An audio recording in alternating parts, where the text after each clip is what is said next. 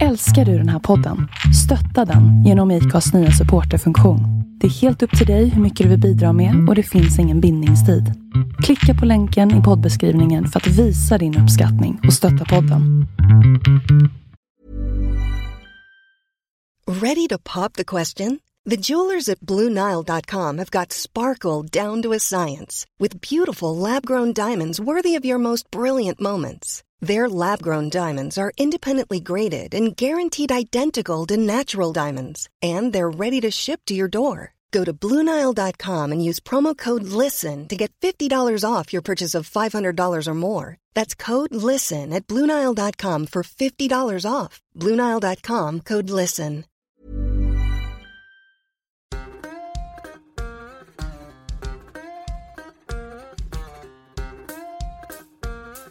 Hej! Emil här. Strax kommer avsnitt 47 av Vi måste prata och jag vill redan nu varna för att ljudkvaliteten på grund av en taskig mick är lite sämre än vanligt. Samtalet är dock lite bättre än vanligt så jag har valt att släppa ut det ändå. Jag vill också påminna att det går att stötta podden genom att gå in på patreon.com och leta reda på Vi måste prata. Planen för framtiden är att släppa avsnitt lite tätare än nu, ha fler fredagsmus och även köra live inför publik. Mer om det senare. Nu till avsnittet. Då trycker jag igång nu. Ja.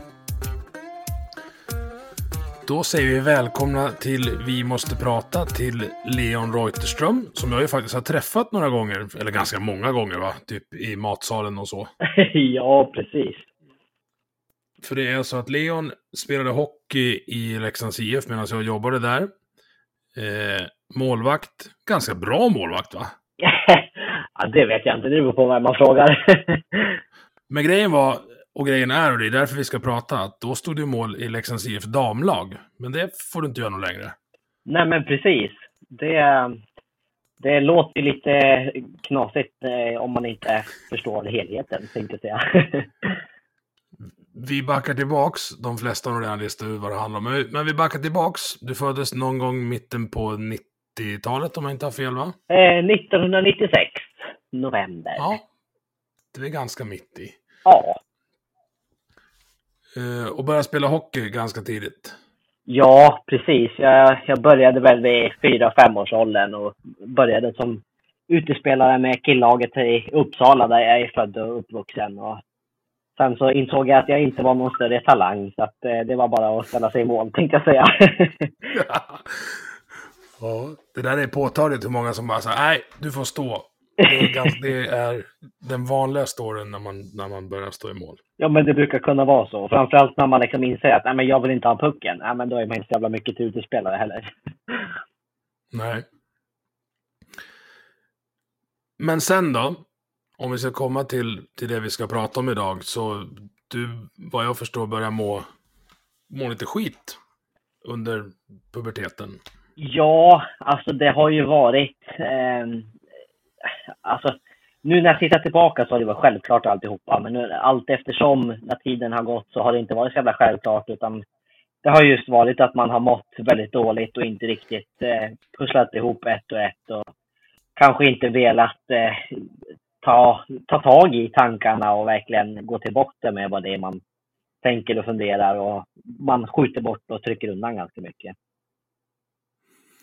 Kan du beskriva lite, alltså så här, vad var det för typ av tankar och vet du när du började, började tänka dem? Alltså, jag har ju, ja, alltså, jag har ju alltid liksom känt mig annorlunda. Eh, och jag har liksom alltid stuckit ut fast jag inte riktigt har velat sticka ut så att säga. Alltså dels utseendemässigt, jag har alltid haft kort hår, typiska killkläder och liksom sådär. Och när jag var liten, alltså före puberteten, så var jag liksom en i gänget med alla killkompisar. Vi var ute och spelade landhockey på gatan och det var i skolan och det var fotboll, hockey, innebandy och allt vad det var. Och det var inga konstigheter för det var liksom, ja men då var man barn och som kort hår och liksom, ja, det var ingen som tittade en extra gång ens en gång. Och alla tog mig mm. gänget och då, det var ju kanon liksom. Men sen så kommer ju puberteten och det, dels så blir det liksom att, ja, idrottsbiten, då blir det problem med omklädningsrum. Alltså, då, jag spelade med killar då, eh, framförallt hockey, och då helt plötsligt så måste de ju hitta ett annat omklädningsrum och så blir det liksom en annan grej. Du tappar den här eh, att bara vara en i gänget. Eh, min kropp mm. går åt ett håll, alla andra går åt ett annat. Eh, jag börjar fundera, vad, vad är det för fel på mig? Varför hatar jag just till exempel mina höfter? Eller varför, liksom, varför får jag den här utvecklingen och inte som mina killkompisar?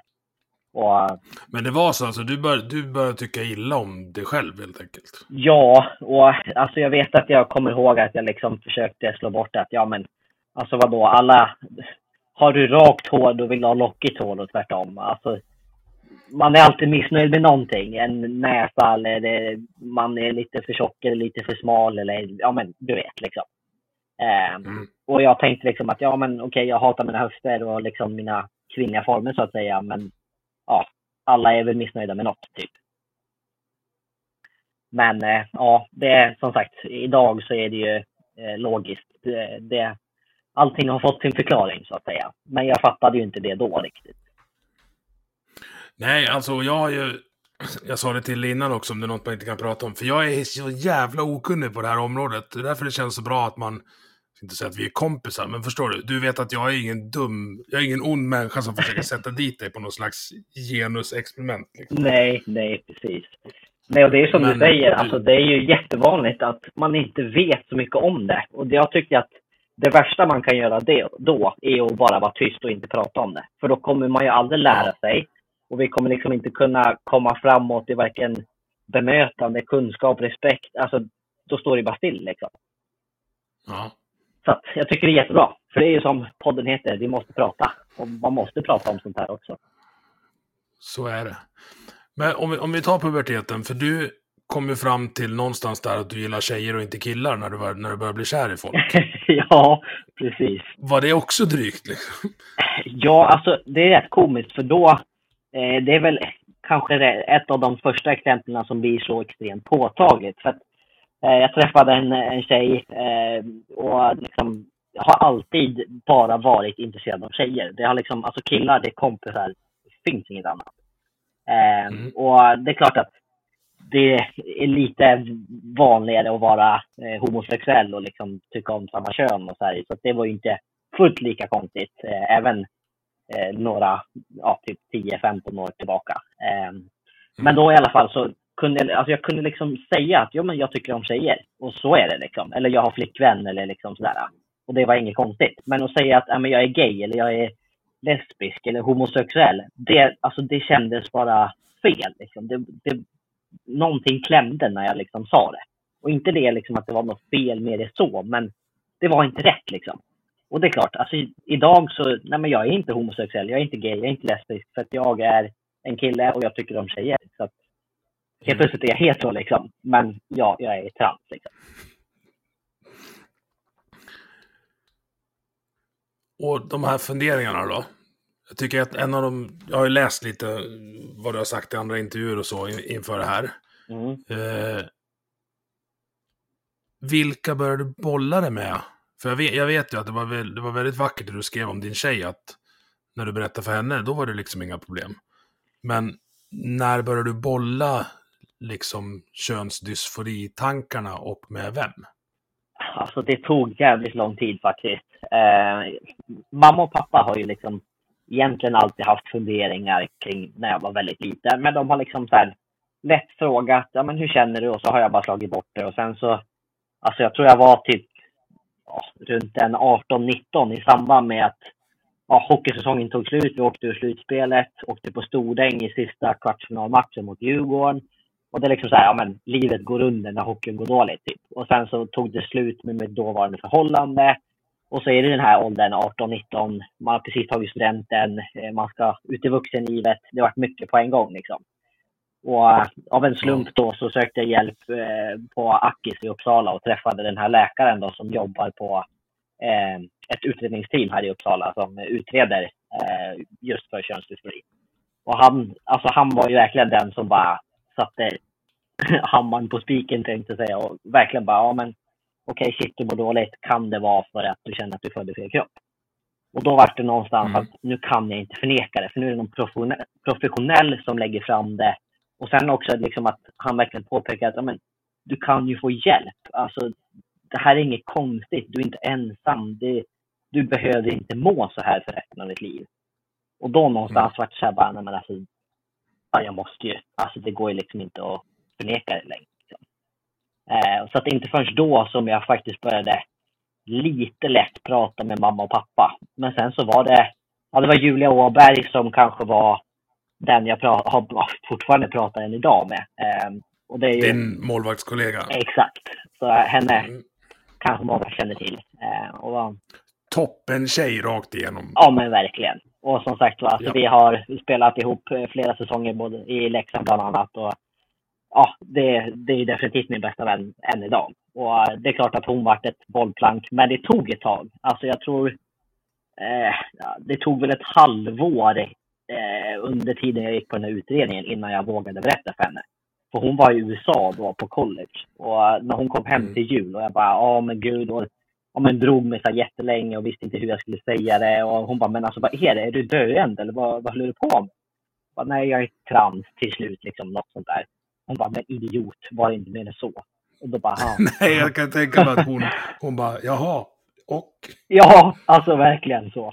Och det är egentligen den bästa reaktionen man kan få. Men i mitt huvud, och det, och det är egentligen den reaktionen som har varit den vanligaste för mig när jag har berättat för folk. Det är så här, ja, okej, okay, big deal då. Det har vi väl typ redan fattat. Eller ja, ja, det var väl inget konstigt. Liksom. Och för mig är det liksom så här, men du ska bli arg eller du ska skrika på mig. Du ska säga att jag har ljugit eller alltså reagera liksom. Det är så här, ja, ja, okej. Okay. Och då bara, jaha, vad, vad gör jag nu? Det där var inte ens en reaktion. Vad, vad ska jag säga nu då? Som har blivit typ jag, i och med att jag jobbar och har och, och försöker överleva med ADHD, jag kan, jag kan relatera lite. För en av de vanligaste fördomarna när jag läser på om det här, det är att man kan liksom bara knacka på på Akademiska för dig och säga hej, nu vill jag byta kön och så får man göra det. Men så är det inte riktigt vad jag förstår, för du pratade om att du var ett halvår in i utredningen innan du ens vågade berätta. Ja. Hur går utredningen till? Ja, alltså, som du säger, alltså det där är ju framförallt nu i dagens debatt som är, framförallt i media. Alltså det, det blir en så skev jävla riktning på saker och ting och folk får en uppfattning och får en åsikt på någonting som egentligen bara är ja, skitsnack. För alltså först, mm. eh, idag så vet jag inte exakt hur det ser ut, men först så måste du få en remiss. Eh, du kan ju skicka en egen remiss eller via vårdcentral eller liksom på något sätt. Men en remiss till ett av de här teamen då, eh, runt om i Sverige. Och det finns i Uppsala, Stockholm och sen så är det någon uppåt och någon neråt. Typ. Men inte så många. Eh. Och sen så är det uppåt två års väntetid innan du ens får komma på, på ett första möte till det här teamet. Mm. Och alltså bara två års väntetid. Alltså jag kan inte ens föreställa mig och gå och vänta i två år på bara för att komma igång. Alltså hade inte jag haft hockeyn som jag liksom hade kunnat alltså, se fram emot och ta nästa träning, nästa match. Alltså jag hade ju gått under gå och vänta i två år. Liksom. Mm. Um, men i alla fall så är det ju, när man väl kommer till utredningen så är det ju väldigt individuellt. Alltså det beror ju på eh, hur, alltså hur, hur långt du har kommit själv, vad du har för andra eh, saker i ditt liv som du behöver prata om. Och, alltså man vänder och vrider på, på allt egentligen eh, innan du antingen då får din diagnos eller inte. Eh, och diagnosen jag antar att man vill jag antar att man vill liksom städa bort och minimera risken för feldiagnostisering, för det skulle ju kunna vara, vara förödande. Ja, och det har ju varit mycket i media just att det är en del som blir feldiagnostiserade. Eh, och det är klart att man måste ju givetvis... Ja, om de blir det eller om de ångrar sig. Alltså det, ja. det, jag tycker det är lite kantboll på det jag läser. Ja, och där är det också svårt. Jag menar, utredningen är ju till för att du ska komma fram till vad du vill. Och om du kommer fram till mm. att jo, men jag kör, eller nej, jag vill inte. Nej, men då, det är det som är meningen liksom. Så det är inget fel mm. med att komma dit och känna bara nej, nej, jag vill inte mer. Eller ja, sådär. Så att det går ju ut på att du ska få hjälp att klura ut vad som är rätt för dig. Och vissa har andra diagnoser också. Och det är klart att många lider av psykisk ohälsa. Så att, alltså fan, jag hade inte, jag hade inte önskat någon att alltså vara trans om man hade ett val mellan att vara det eller inte vara det. Liksom. Mm. Eh, så att, nej, det, det, har blivit rätt snedvriden eh, debatt måste jag säga. För som sagt, alltså först ja, har vi... Och... Ja, nej, så en lång väntetid och sen så är det ju, alltså min utredning tog ett år. Och sen så får man ju en diagnos då i mitt fall och sen så får du ju nya remisser till eventuellt om du vill gå på hormoner eller om du vill ställa dig kö till eh, framförallt eh, mastektomi, alltså överkropp, eh, bröstkorgen, ta bort bröst liksom. Mm. Eh, och igen, nya remisser, nya väntetider. Så att om vi pratar liksom om det här klassiska, men man får inte, man kan inte operera barn. Nej, alltså det sker typ knappt alls. Och för det första så är det jävligt lång väntetid och sen så är det ju, alltså idag är det ju lagar och regler och även om det är mycket diskussioner kring det så det är inte bara att gå och knäppa med fingrarna och få en operation helt plötsligt och sen inse att nej fan jag vill inte resten, jag ångrar mig igen. Nej, funkar Finns det någon åldersgräns eller vad är, det för, vad är det för regler där? För just den här barngrejen kommer ju upp mycket när man läser debatten. Ja, och jag tror som det är idag så är det en åldersgräns på 18 år. Eh, och sen så tror jag att det kan gå eh, ner till 16 i vissa specialfall. Men då måste man skicka in massa extra ansökningar eller något sånt där. Men det är ju på tapeten. Det, det låter rätt vettigt tycker jag. Eller? Ja, och alltså där är det också eh, beroende på vad man pratar om för typ av alltså, behandling. Det kan ju vara hormoner och det tycker jag att det måste man kunna få tillgång till. Alltså framförallt om vi pratar stopphormoner som man behöver för att kunna pausa en pubertet. Det har ju varit mycket diskussioner kring det också. Eh, mm. Men sen, alltså operationer, det är inte alla som direkt går ner och opererar det du har mellan benen eller inte. Alltså det är ju det sista man gör. Och alltså, där snackar vi ju galet jävla långa väntetider. Eh, ja, det, alltså det känns ju inte som en... Det är inget benbrott direkt, alltså att få till... För då, då antar jag att man ska försöka få... Eller så här, berätta istället hur det går till. Du inte bara sitta och chansa. Nej, alltså det är ju beroende på. Det. Alltså i mitt fall så det finns... I Sverige så använder man två olika metoder beroende på vad man vill ha för resultat. Men alltså det är mm. extremt mm. riskfyllda operationer eh, beroende på... Alltså det finns så många olika, eh, vad ska man säga, så olika långt man kan gå. Du kan konstruera då en, en, eh, en penis, men du kanske inte väljer att förlänga urinröret. Du kan inte kissa och liksom sådana där saker. Eller så gör du det och sen så... Nej, ja. För det är ju en del funktioner liksom i själva apparaten som, det som ju det. måste fungera. Och det är ju, ju, alltså ju mer funktioner du vill ha, ju större risk för komplikationer är det. Eh, såklart. Mm. Och det här måste ju delas upp i väldigt många olika operationer under en lång tid. Så att, eh, alltså, ja, som sagt var, just själva underlivsoperationerna, det är ju, ja herregud, jag har inte ens satt mig in i allt än, för jag vet att jag har fortfarande typ fem år kvar innan jag ens, alltså, jag, jag står i kö bara för att jag vet att jag vill stå i kö för att om jag känner att jag vill göra det, då vill jag ha möjligheten. Mm. Inte komma på att en dag, ja men nu, nu vill jag nog göra det här. Och så, ja men du får vänta tio år. Jaha, okej. Okay. Ja men då var ju typ livet slut. Hur mycket av identiteten sitter där nere då? Alltså, och nu antar jag att det är djävulskt individuellt. Ja, det är det. Och jag menar... Men, här, du vet mer om det än vad jag gör, så det är därför jag frågar. ja, nej, men och det är klart, alltså just eh, de här frågorna kring just underlivet, det är väl ofta det folk undrar över. Och det är väl inget konstigt att man är lite nyfiken på det. Sen måste man tillägga det att alltså, om du känner en transperson så det första du ska göra är ju självklart inte gå fram och fråga vad de har mellan benen eller hur den biten går till. Nej. Men som sagt, här kan vi prata här, om det. ska man inte göra till någon person överhuvudtaget. Gör inte det. Det, det, det, men det gör man liksom bara. Eh, men som sagt, här, måste vi, här ska vi prata om det, så det är ju poängen. Eh, men hur som helst, så, alltså, när det kommer till hela liksom, eh, könskorrigeringen så är ju den överlag väldigt individuell. Dels med hur lång tid utredningar och sånt tid, alltså hur lång tid det tar. Sen är det ju inte alla transpersoner som vill ta hormoner heller. Eh, och vissa tar hormoner men gör inga operationer. Vissa gör vissa operationer och vissa gör inte. Ja. Så man kan egentligen stanna på vägen precis vart som helst, när som helst. Det styr man ju helt själv. Liksom. Mm. Eh, gud, nu tappade jag bort vad jag skulle svara på. Nej, men vi, pra vi pratade om just underlivskirurgin, uh, ja, eller vad, vad, man, vad, man, vad nu den rätta nomenklaturen är för det. Ja, jag vill men... komma tillbaka till en sak du pratade, du sa tidigare, det här med, med hormoner även för de som är prepubertala. Mm.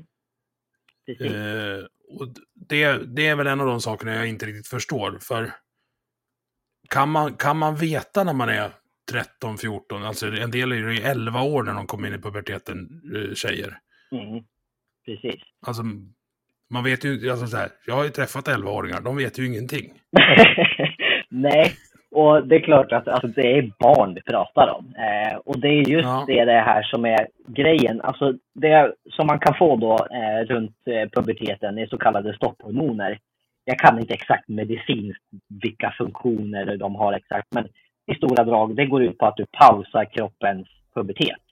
Eh, så att om mm. du tar de här eh, stopphormonerna så trycker man på paus eh, och sen så kan man ta dem, eh, jag vet inte exakt hur länge, men några år säger vi. Och sen så när du fyller, säger vi 16 kanske, och känner att jo, men jag vill fortsätta, då tar du då antingen testosteron eller östrogen då, vilket håll. Ja, I mitt fall så hade jag tagit mm. testosteron då. Eh, och så fortsätter man med det. Men skärmen med stopphormoner är just att eftersom det är barn, det är osäkert, man kan inte helt alltså, vara säker på att det här är det så kan man ju bara sluta med stopphormoner och då går kroppen tillbaka till sin vanliga pubertet. Liksom. Så ja. Det är ju egentligen som att man med stopphormoner så köper man sig lite mer tid på att bli lite äldre och sen efter vara lite säkrare, få in liksom, ja, allt som behövs. Och jag kan ju säga... Och det är ju heller ingenting annat att man kan gå och hämta ut på apoteket bredvid Alvedonen, utan man, nej. Där måste man ju igen till ett sånt här utredningsteam då. Och det är ju, eh, det är två olika beroende på om du är under 18 eller över 18, alltså vuxen eller, jag tror det är via BUP man går om, om vi pratar om barn. Eh, mm. Så att det, det blir en eh, komplicerad eh, väg dit innan man liksom kan få det i sådana fall. BUP är ju också ett ställe med ganska mycket kö. Hyfsad underfinansierad ja. verksamhet. Ja, där vänder man väl sig till med väldigt mycket, som jag förstått det. Ja. Helt klart. Ja, och det... Jag upplever att det finns en tendens att vända sig där dit också med kanske vanliga jävla tonårsproblem. Ja, men precis. De är väl väldigt breda eh, när det kommer till att söka sig dit. Många olika ja. saker. Liksom. Och det är ju alltså det är en paradox som man har. Jag jobbar mycket med att folk ska sluta skämmas och, och be om hjälp. Samtidigt så alla behöver ju inte en psykolog. Man kan behöva en, en öl och en skivstång också ibland. Om, om polare. Ja, men precis. Det är ju alltså, alla har vi olika sätt att ta oss fram och klura ut saker och ja, men, hitta en trygghet i sig själv. Liksom. Och det kan ju vara alla, alla möjliga olika vägar dit. Liksom. Mm. Och alla har inte en Julia Åberg, så då kanske man behöver professionell hjälp också. Ja, men precis. Jag önskar att jag kunde klona henne så alla kunde få varsin, men det blir nog lite svårt. ja, det, det... Ja, shoutout till Julia. Men eh, hur ser det ut? Finns det ett community liksom? Har ni en, har ni en Facebookgrupp där ni, där ni stöttar varandra? Jag tänker inte på du och Julia, utan liksom hela, hela gänget. För jag antar att det är, ja, men det blir samma sak som inom hbtq-rörelsen eller på ståplatsläktaren. Det är, det är ju egentligen fullt av individer överallt. Och jag ja. antar att det inte finns någon så här one size fits all lösning på, på just den här problematiken. Nej, och så är det ju. Alltså, men det är väl fördelen egentligen idag med sociala medier. Alltså, du kan liksom egentligen välja och vraka vem du vill prata med, vilka grupper du vill vara med i. Om du känner att det inte riktigt passar dig, då kan du gå vidare och prova någon annan grupp. Eller liksom så. Och man kan ju nå folk över hela jävla världen. Liksom. Så på det sättet så är det väldigt positivt. Och det tror jag ändå är ganska bra. Framförallt om man kanske är precis i början och man inte vet riktigt vilket håll man ska vända sig eller man kanske har det jobbigt hemma eller ja, vad det nu kan vara. Att man kan mm. hitta stöd eh, just alltså egentligen med vem som helst. Men det är klart att det finns mycket alltså via Facebook och, och sådana där grupper, både, alltså för transpersoner, både liksom just transmän eller specifikt transkvinnor eller ja, icke-binära och ja, väldigt liksom så här mycket uppdelat men också större grupper för alla som identifierar sig som något slags trams. Liksom. Mm. Om vi går tillbaka till tidslinjen. Utredning, halvår, mamma och pappa pratar du med, du berättar för Julia. Vad var nästa steg? Ja, alltså det är rätt sjukt. Min eh, sambo idag, Jonna, eh, vi träffades ju, eh, jag hade väl precis påbörjat min utredning, eller så var jag mitt i, jag kommer inte ihåg. Han måste ha varit mitt i. Men då träffade jag henne via Tinder av alla ställen. Eh, men, Som man det, gör nu för tiden. ja, det blir ju vanligare och vanligare faktiskt. Eh, men det, ja, nej, det är rätt sjukt. Eh, men jag, jag träffade henne som Denise då, som jag hette. Och ja, började träffa henne typ ett par månader innan jag kände att nej men alltså. För jag hade liksom inte tänkt att det skulle bli något seriöst av någonting utan ja, någon skriver, man vill träffas. Ja, men jag är ju hockey, skitsamma, vi får se vad det blir. Och sen så helt Mm. plötsligt så satt man fast och så insåg man att helvete, nu har jag ljugit. Alltså verkligen blåljugit känns det som. Man känner sig ju på ett sätt så jävla falskt, liksom, både mot familj, vänner, lagkamrater. För jag, alltså inne så vet ju jag vart jag är på väg och jag vet ju att det här är inte jag. Men ändå så försöker jag upprätthålla någon fasad bara för att typ passa in eller något sånt där. Eh, men ja, som sagt, hon... Eh, det var väl egentligen samma reaktion där. Jaha. Och okej. Eh, ja, nej men det var väl egentligen inte så konstigt. Tyckte hon liksom. Och då hade jag igen förberett mig på, alltså jag planerade in när hon kom upp och hälsade på mig i Leksand att ja, men ett tåg går om typ en timme så hon kan åka hem om hon vill. Jag ska snart iväg på match så att hon kan få lite tid om hon vill. Alltså verkligen så här planerat olika scenarion liksom för hur tokigt hon kommer ta det. Och sen så bara ah, okej. Ja men det var bra. Och jag var så jävla nervös och sen så bara jaha, var det inte värre? Eller vadå, vad hände nu? Eller alltså den reaktionen igen. Liksom. Men eh, hon har ju verkligen varit alltså, min stöttepelare genom allt. Alltså från dagen jag berättar så har ju hon liksom ja, men letat fakta, googlat. Hon har hjälpt mig att ringa samtal som har varit jobbiga. Hon har liksom stöttat mig i allt och hon har ju verkligen varit en stor del alltså, på den här resan eh, och varit med till läkare och liksom, ja men just för att stötta. För det är klart att innan man, alltså, nu hoppar jag väl lite fram och tillbaka, men det är många eh, situationer när man typ söker vård och sen så sitter man i ett väntrum och sen så har man ett personnummer som talar om om du är man eller kvinna och så kommer någon och bemöter dig fel och så många sådana situationer så blir man utlämnad där i väntrummet och har man då en, en bredvid sig som kan låtsas vara jag för en sekund så blir det lite lättare att ta sig dit liksom. Och alla sådana där små saker som hon liksom verkligen har drivit på och varit med. Så att, nej, det, är- jag har haft otrolig tur med, med egentligen alla som jag har berättat för, som jag liksom, som känner mig och som står mig nära. Hur var det när du gick ut publik då? Ja, alltså det... Fan, tiden går fort. Det är ju snart fyra år sedan. Eh, men Mm. det... Jag fick ju min diagnos i december, vilket år det nu var, för typ fyra och ett halvt år sedan. Då. Eh, inte riktigt, men... Eh, men det var ju... Eh, ja, precis. 2018 blir det. Just det. Ehm, och det var ju mitt i hockeysäsongen, så att jag kände ju liksom att jag, jag förstod ju redan då att det här är min sista säsong. För att nu har jag äntligen fått min diagnos. Jag vet att det här är rätt. Jag kommer snart kunna få mina hormoner och det kommer kunna hjälpa mitt självhat när det kommer till min kropp och liksom börja, ja, den kroppsliga förvandlingen liksom. Eh, Mm. Men det tog ju som sagt, alltså jag berättade ju inte förrän säsongen var slut för mina lagkamrater på så här avslutande lagmöte typ. Och igen, så här, in i det sista, ska jag berätta eller inte? Jag kan ju bara flytta från Leksand och bara gå rök typ och ingen behöver veta vad jag tog vägen. Men till slut så kände jag. Nej, alltså man vill ju inte det. För jag menar, någonstans så, de flesta tjejerna där har ju spelat med, alltså, ja, egentligen sedan jag kom till Leksand, så typ i sju säsonger. Så man känner ju någonstans ändå att det är klart att de har ändå varit en så pass stor del av ens liv. Så det är klart att jag, jag måste ju ändå berätta liksom. Men, och igen, alltså det var så här, det är klart att vissa har varit väl lite chockade och, och, det, alla kanske inte riktigt förstod heller, men det var ändå så här, ja men vad skönt att du, att du har hittat hem och vad, vad kul liksom och ja. Och så var det väl egentligen ingen, ingen mer med det. Men då kom ju det här, ja men ska jag gå och berätta för var och en? Alltså varje person jag hälsar på att, ja men hej, nu heter jag Leon, bara så vet, och dra hela historien. Nej men det går ju inte. Så att då beslutade jag mig för att lägga ut det på, på Instagram, för då hade jag liksom så här, alltså typ så här 200 följare eller något där, bara de som, som man faktiskt känner liksom. Eh, och så la jag ut det där till slut efter många om och men och man höll på att skriva upp en text och hej och men ja. Men sen så gick det fort, alltså det gick jävligt fort.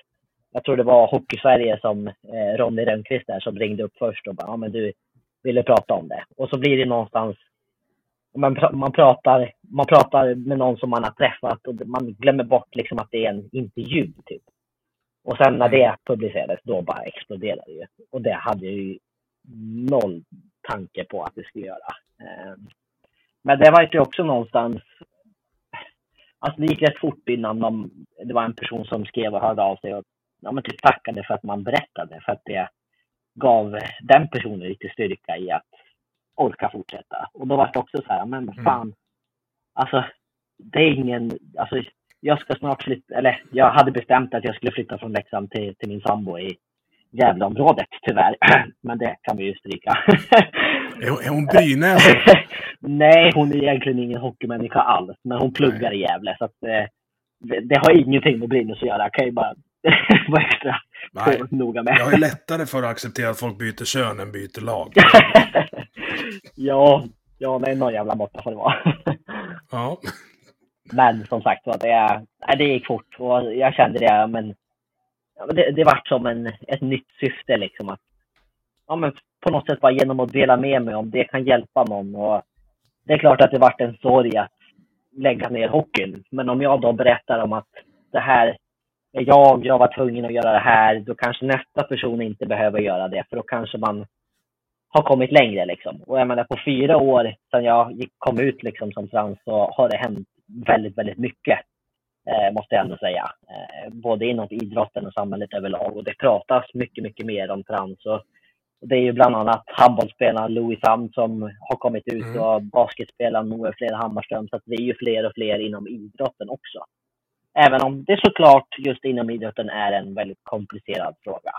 Just när det ja, det där ska jag vilja prata lite om vad, vad, vad du tycker. För det där så här, jag är så liberal, eller libertariansk, bara gör vad du vill med din egen kropp. Vill du skära där så tatuera eller piercing eller byt eller klä dig hur du vill. Det, det skiter jag i. Ja. Däremot så jag har liksom problem med, med typ hon tyngdlyftaren från Nya Zeeland. Mm. Så jag vet inte, jag, jag, jag, det, ja.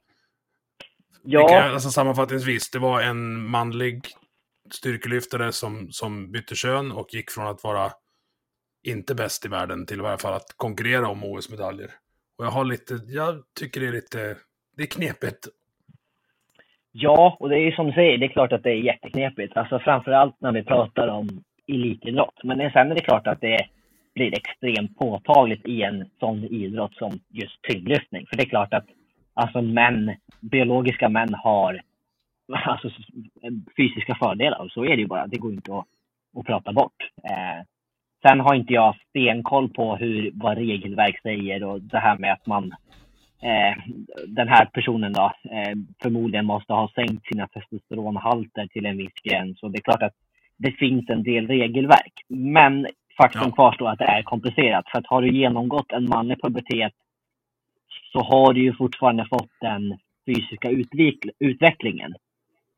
Den är svår, den är svår att backa och, och Ja. Jag tror att det där, det där blir också svårt om man ska ha liksom... Vart sätter man gränsvärdet? För det kan ju finnas kvinnliga styrkelyftare med jättehög testosteronhalt. Även sådana som kanske inte är från Östtyskland. Men... Nej, men där har vi ju igen friidrottsexemplet, Caster Semenya, som faktiskt är biologisk ja. kvinna och identifierar sig som kvinna, men har naturligt högre testosteronhalter. Och då, alltså igen, friidrott, löpning som hon håller på med. Det, det blir påtagligt när man har sådana typer av fysiska fördelar. Ja, och det blir komplicerat. Ja. Eh, men alltså det är klart att jag, jag, vet fortfarande, jag har inget bra svar på hur man ska kunna inkludera transpersoner på elitidrottsnivå. Liksom. Eh, för det är klart att elitidrotten, det är en fråga. Sen är ju barn och ungdomsidrott en helt annan femma. För där tycker jag verkligen... Kör på! Ja. Där är det ju så stor skillnad ändå, alltså när du kommer till puberteten. Jag är också född i november, precis som dig. Ja. Jag var ju aldrig starkast eller snabbast i mina lag. Nej, och jag menar, man kommer in olika tidigt i pubertet och alltså... När vi pratar barn och ungdomar så har ju idrotten en så pass stor betydelse för den sociala biten, att liksom utvecklas eh, i lag, man har kompisar, man lär sig fungera. Alltså, det är ju så otroligt mycket mer än bara gå ut på en plan eller vilken idrott man nu håller mm. på med. Liksom. Så att där är det ju otroligt, otroligt viktigt. Um, så att, och där vet jag ju till exempel Norge och Nederländerna och sådana där länder som har upp till 18 tror jag till och med att de har att man får välja vilket lag man vill spela i och liksom sådär. Uh, mm. Så att det, det är väldigt olika. Jo, det skulle ju kunna gå att dela in efter liksom längd och vikt oavsett åt vilka håll du kissar. Liksom. Ja, och sen så tänker jag alltså igen, om man då ska börja någonstans så kanske man måste se till vilken idrott det är vi pratar om. Tar vi till exempel hockey. Alltså om jag skulle gå in i ett damlag idag, säger vi. Alltså ja, jag har högre testosteronhalter än eh, de andra tjejerna. Eh, eftersom jag får liksom hormoner eh, sprutor. Mm. Liksom. Eh, det är klart att jag, jag blir tekniskt dopad. Sen vill jag bara påpeka att jag, jag är inte intresserad av att gå in och spela någon eh, damishockey eller damidrott överlag. Men om jag skulle göra det så är det klart att jag har en fördel på så sätt. Men jag kan ju lova dig att jag skulle absolut inte vara varken starkast, snabbast eller bäst. Men sen är också frågan hur mycket bättre hockeymålvakt skulle jag vara jämfört med dels vad jag var innan. Alltså, ja, det, det blir ju liksom den typen av idrott. Men skulle man då vända på det och säga att ja, men om jag är utespelare. Alltså jag hade ju inte förstört någon, men Eh, alltså hade vi haft någon som är kanske både längre, större, starkare och tyngre än mig som sen också hade fått testosteron, det är klart att då hade det också blivit en annan femma. Så att jag är ju lite inne på att till en början innan man liksom kan klura ut, om vi då tänker lite då, att man kanske måste börja med att söka, alltså om jag skulle vilja slå mig in någonstans att jag får söka dispens och så får man se till mina eh, testosteronhalter, alltså att man gör en individuell bedömning. Liksom. Mm. Eh, men det är klart, igen, vem ska ta tid och sitta med det? Vart ska man vända det, sig? Det Var drar man gräns? Alltså, ja, men det är ju sjukt komplicerat. Så är det. Och det där, det där blir, det är olika typer av komplicerade, vad ska jag säga, komplicerade tankar beroende på om du har bytt från kvinna till man eller man till kvinna. Exakt. Alltså jag tror att du skulle kunna spela i liksom division 3-hockey ute nu. Det, det, är ingen som skulle bry sig. Nej, och där är Men det skulle... också, kan jag påpeka apropå det. Eh, för att om jag har fattat rätt, eh, när jag liksom kom ut och började med mina hormoner så hade jag fortfarande ett kvinnligt personnummer. Och då är jag, mm. Alltså jag som individ, dopad. Så jag hade inte fått tävla varken med herrar eller damer. Men sen när jag har fått mitt nya personnummer, alltså mitt manliga personnummer, då är det okej okay för mig att tävla med herrar. För då är jag, alltså då bedöms jag som en man och mäts som en man med testosteronhalter och allt vad det är. Så att mm. där är det också väldigt svårt. För det, den tanken slog ju mig när jag slutade. Ja, men då kanske jag går över och spelar med killar på en gång. Ja, men det får jag inte, för jag får inte tävla. Då måste jag vänta på mitt nya personnummer. Och där pratar vi igen mm. väntetider. Det måste man måste ha levt i enlighet med det kön man ansöker om i en viss tid. Eh, och sen så upp till Socialstyrelsen att godkänna eller inte. Så att hade jag liksom, alltså, då hade jag behövt vänta i två år innan jag hade kunnat tagit upp hockeyn igen. Jag menar, inte mm. spela hockey på två år och bara gå och vänta. Det är inte hållbart att komma tillbaka på någon hyfsad nivå heller. Liksom. Nej, och framförallt i hockeyn där, där det liksom är matcherna som är grejen. Det, ja. Du hade ju säkert fått vara med och träna någonstans, men hur jävla kul är det då? Nej, men precis. Och jag menar just det här att liksom faktiskt få vara med på riktigt. Alltså ska man göra något halvdant, ja men vad fan. Det var lite så jag kände då, att ja, men då, jag kan lika gärna skita i det för det, det är ingen idé liksom. Det kommer inte gå. Men som sagt, fyra år sedan var det och det har ändå hänt mycket och idag vet man mer. Man, jag vet att Riksidrottsförbundet pratar mycket mer, man ser över regelverk och allt vad det är. Så bollen har ju satt, satt i rullning på ett annat sätt än man gjorde för fyra år sedan. Men, men jag vill bara tydliggöra det i alla fall, att det är inte så lätt ja. att bara gå in i herrarna för mig heller, liksom, innan. Men jag tror, jag tror att nyckeln till att man ska, få, ska försöka få till det, så att så många som möjligt kan idrotta på sin respektive nivå, det är att man måste kunna ha den här diskussionen som du och jag har nu. Ja. Utan att någon kommer att, och, ja men förstår du, någon, någon kommer säkert slänga transfobkortet på mig nu efter det här och då får de väl göra det då. Det är lugnt. Ja, och där är det också, alltså jag tycker det är jättesynd och jättetråkigt för jag vill absolut inte framförallt inte trampa någon transperson på tårna. För det är klart, alltså jag har ju en annan förståelse för att det är känsligt och det är lätt att ta illa vid sig. Alltså om jag då bara ska ta ett sånt enkelt exempel som att man säger att byta kön. Vissa är ju väldigt Mm. noga med att påpeka att nej men det heter inte att byta kön. Man korrigerar. Och jag blir så här, ja men alltså Mm. det som går i folkmun, alltså jag, jag är ingen som märker ord. Jag, jag vet ju att du inte menar något illa. Eh, så att Nej. där är det ju som sagt, igen, anledningen till att man inte vågar prata om sånt här är ju förmodligen för att man är rädd för att bli kallad transfob till exempel och så vill man, ja, ja det, det blir bara tokigt liksom och då kommer man ingen vart. Liksom. Nej, om jag får återkoppla, alltså, om någon hade bytt åt andra hållet, framförallt när det gäller hockey, så ser jag att det kanske skulle bli lite stökigare. Ja, Alltså om en, om, ja, men säg en 17-årig kille som har gått igenom puberteten bestämmer sig för att Nej, men nu ska jag börja spela damhockey. precis. Och där är det ju, Det- alltså det, det går ju inte att komma ifrån alltså, de fysiska förutsättningar som finns för biologiska män och kvinnor. För det, alltså det är klart att det är skillnad och det, det går liksom inte att, att säga emot. Ehm, och där är det ju också, där tror jag att alltså framförallt eh, transkvinnor, alltså man till kvinna, har det betydligt, betydligt tuffare. Dels i samhället överlag och att bli accepterad och, och sådär. Så att, igen, ja det beror verkligen på vilket håll man pratar om. Och ja, ännu mer komplicerat. Mm. Ja, för jag tror alltså så här, det är tre gånger vanligare att korrigera sig till kvinna än åt andra hållet. Och det, det tror jag är, och nu får ni hålla i er ni som brukar lyssna, det tror jag har med den sociala konstruktionen att göra. ja, det, det tror jag också. Det, det, det, ja, som sagt var, man, man hör väldigt eh, annorlunda historier jämfört med vad jag har liksom, hur min resa har sett ut och hur jag har blivit accepterad och liksom sådär jämfört med åt andra hållet och, och sådär tyvärr. Och det, Sen är frågan också hur stort det problemet är om vi ska prata...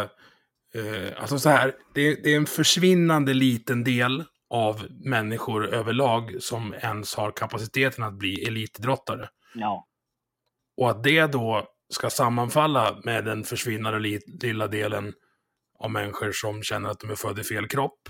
Det blir ju inte överväldigt många uh, fall vi har att prata om. Nej, precis.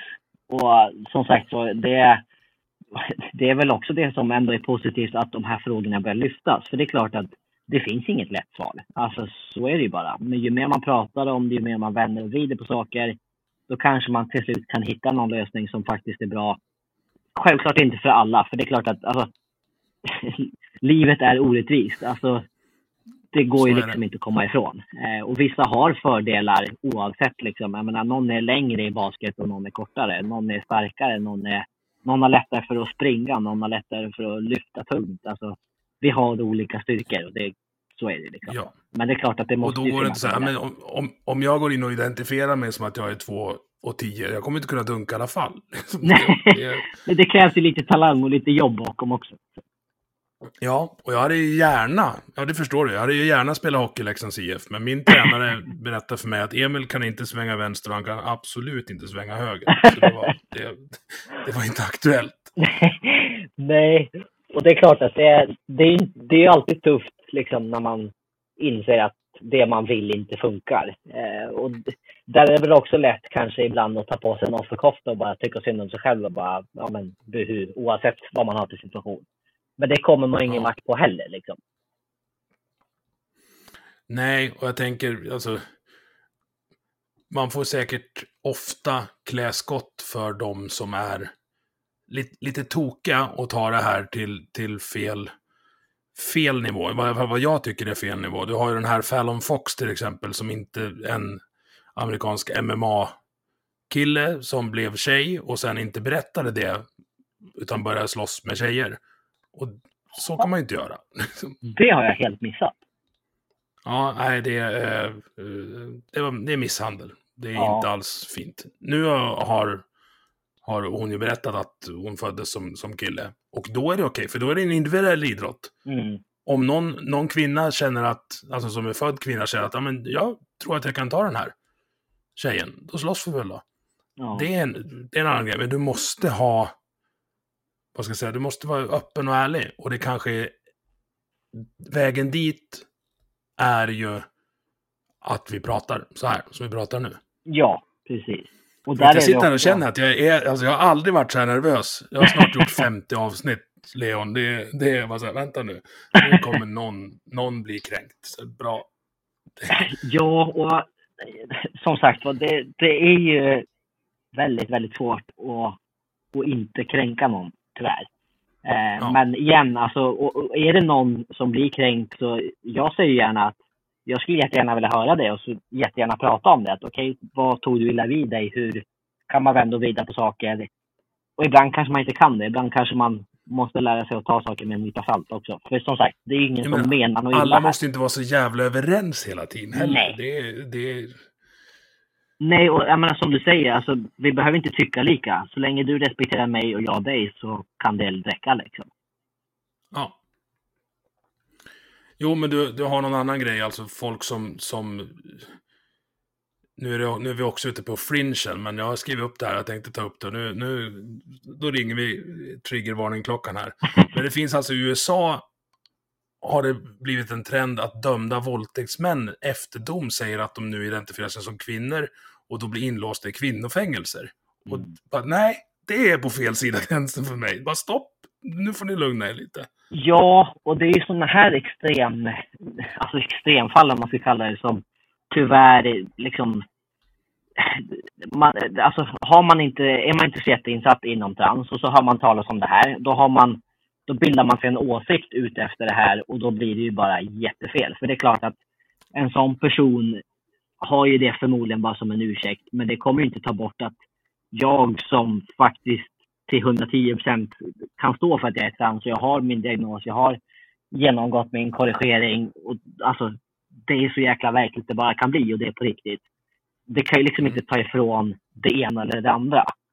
Och det är där man måste lära sig att på något sätt hålla isär saker och ting. För det är klart att bara för att någon använder det som en sjukt jävla skev, dum ursäkt som inte alls stämmer så betyder ju inte det att transpersoner inte existerar utan alla bara hittar på det. Liksom.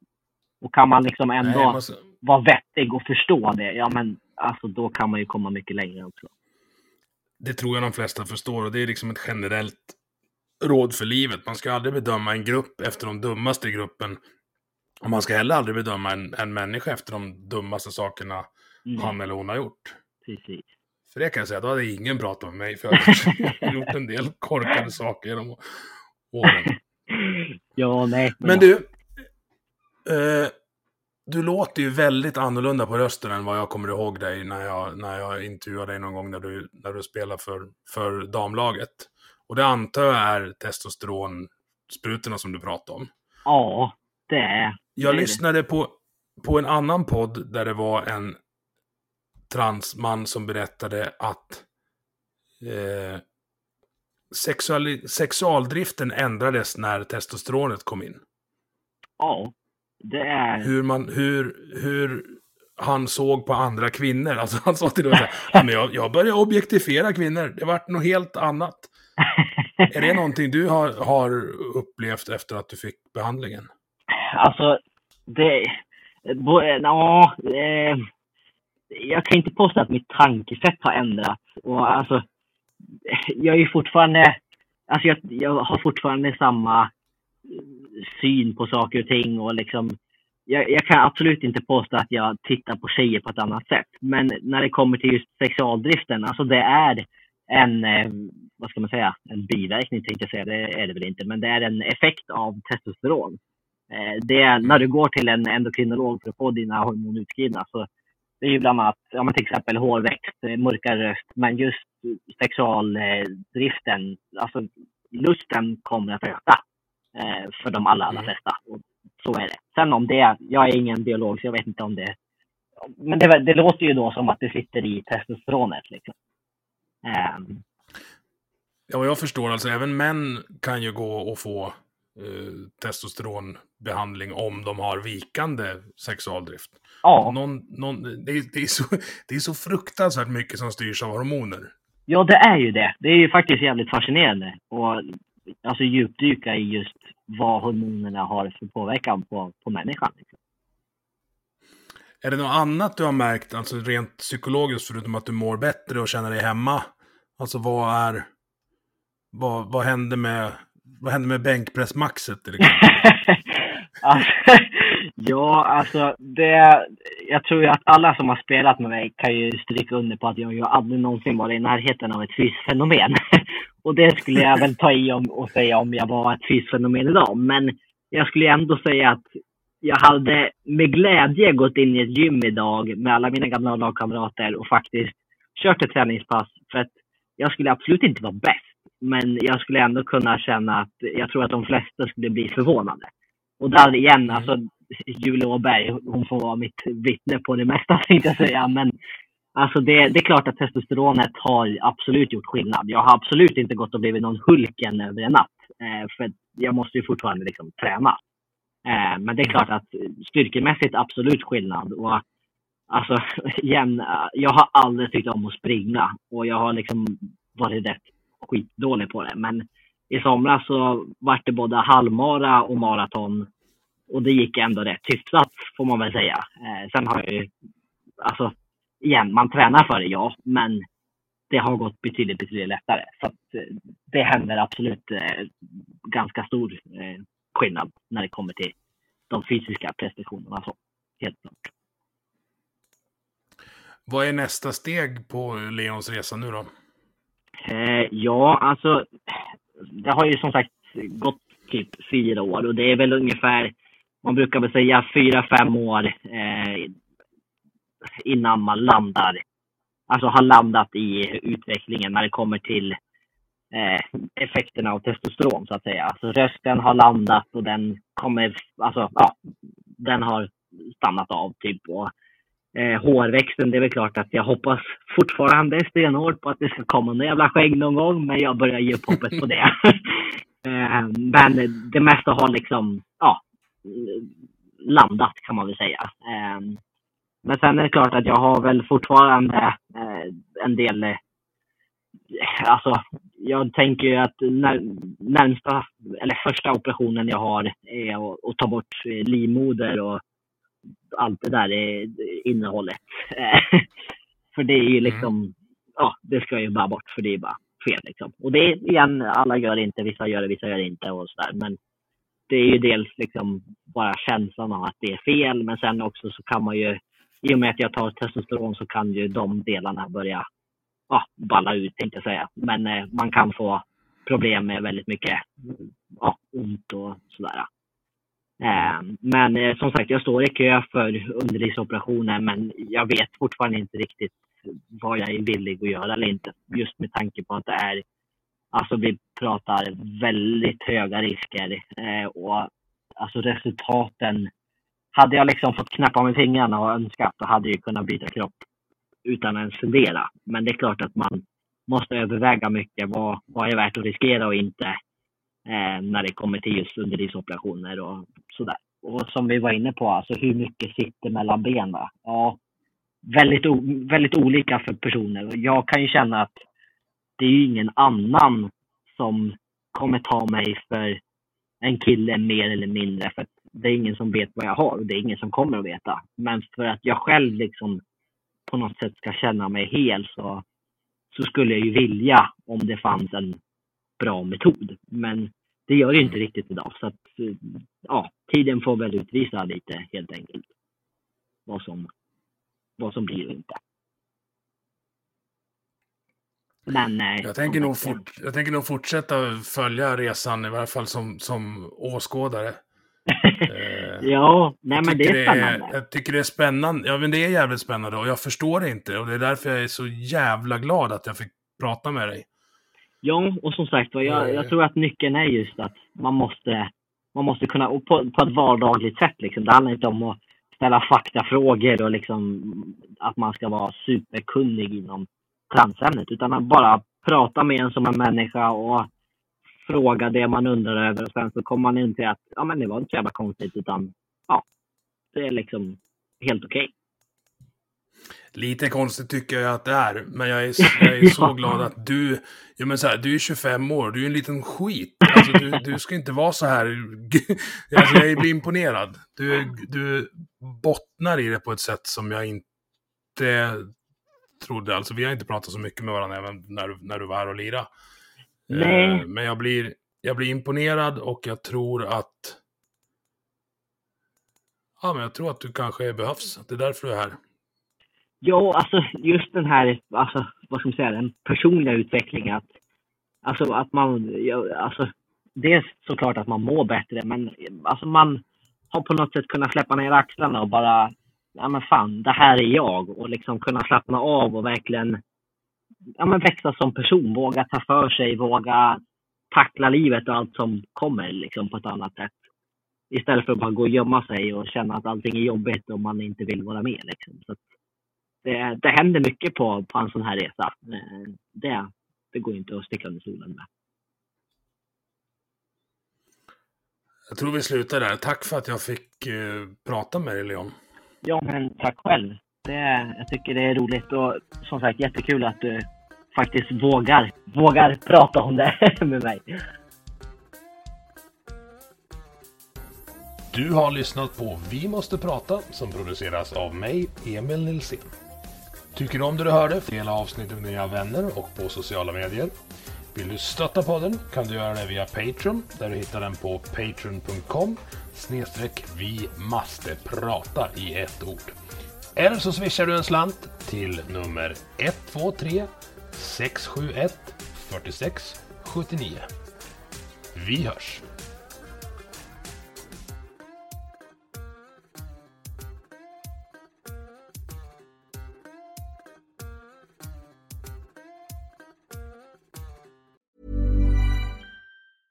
Planning for your next trip? Elevate your travel style with Quince. Quince has all the jet setting essentials you'll want for your next getaway, like European linen, premium luggage options, buttery soft Italian leather bags, and so much more. And is all priced at 50 to 80% less than similar brands. Plus, Quince only works with factories that use safe and ethical manufacturing practices. Pack your bags with high-quality essentials you'll be wearing for vacations to come with Quince. Go to quince.com/pack for free shipping and 365-day returns.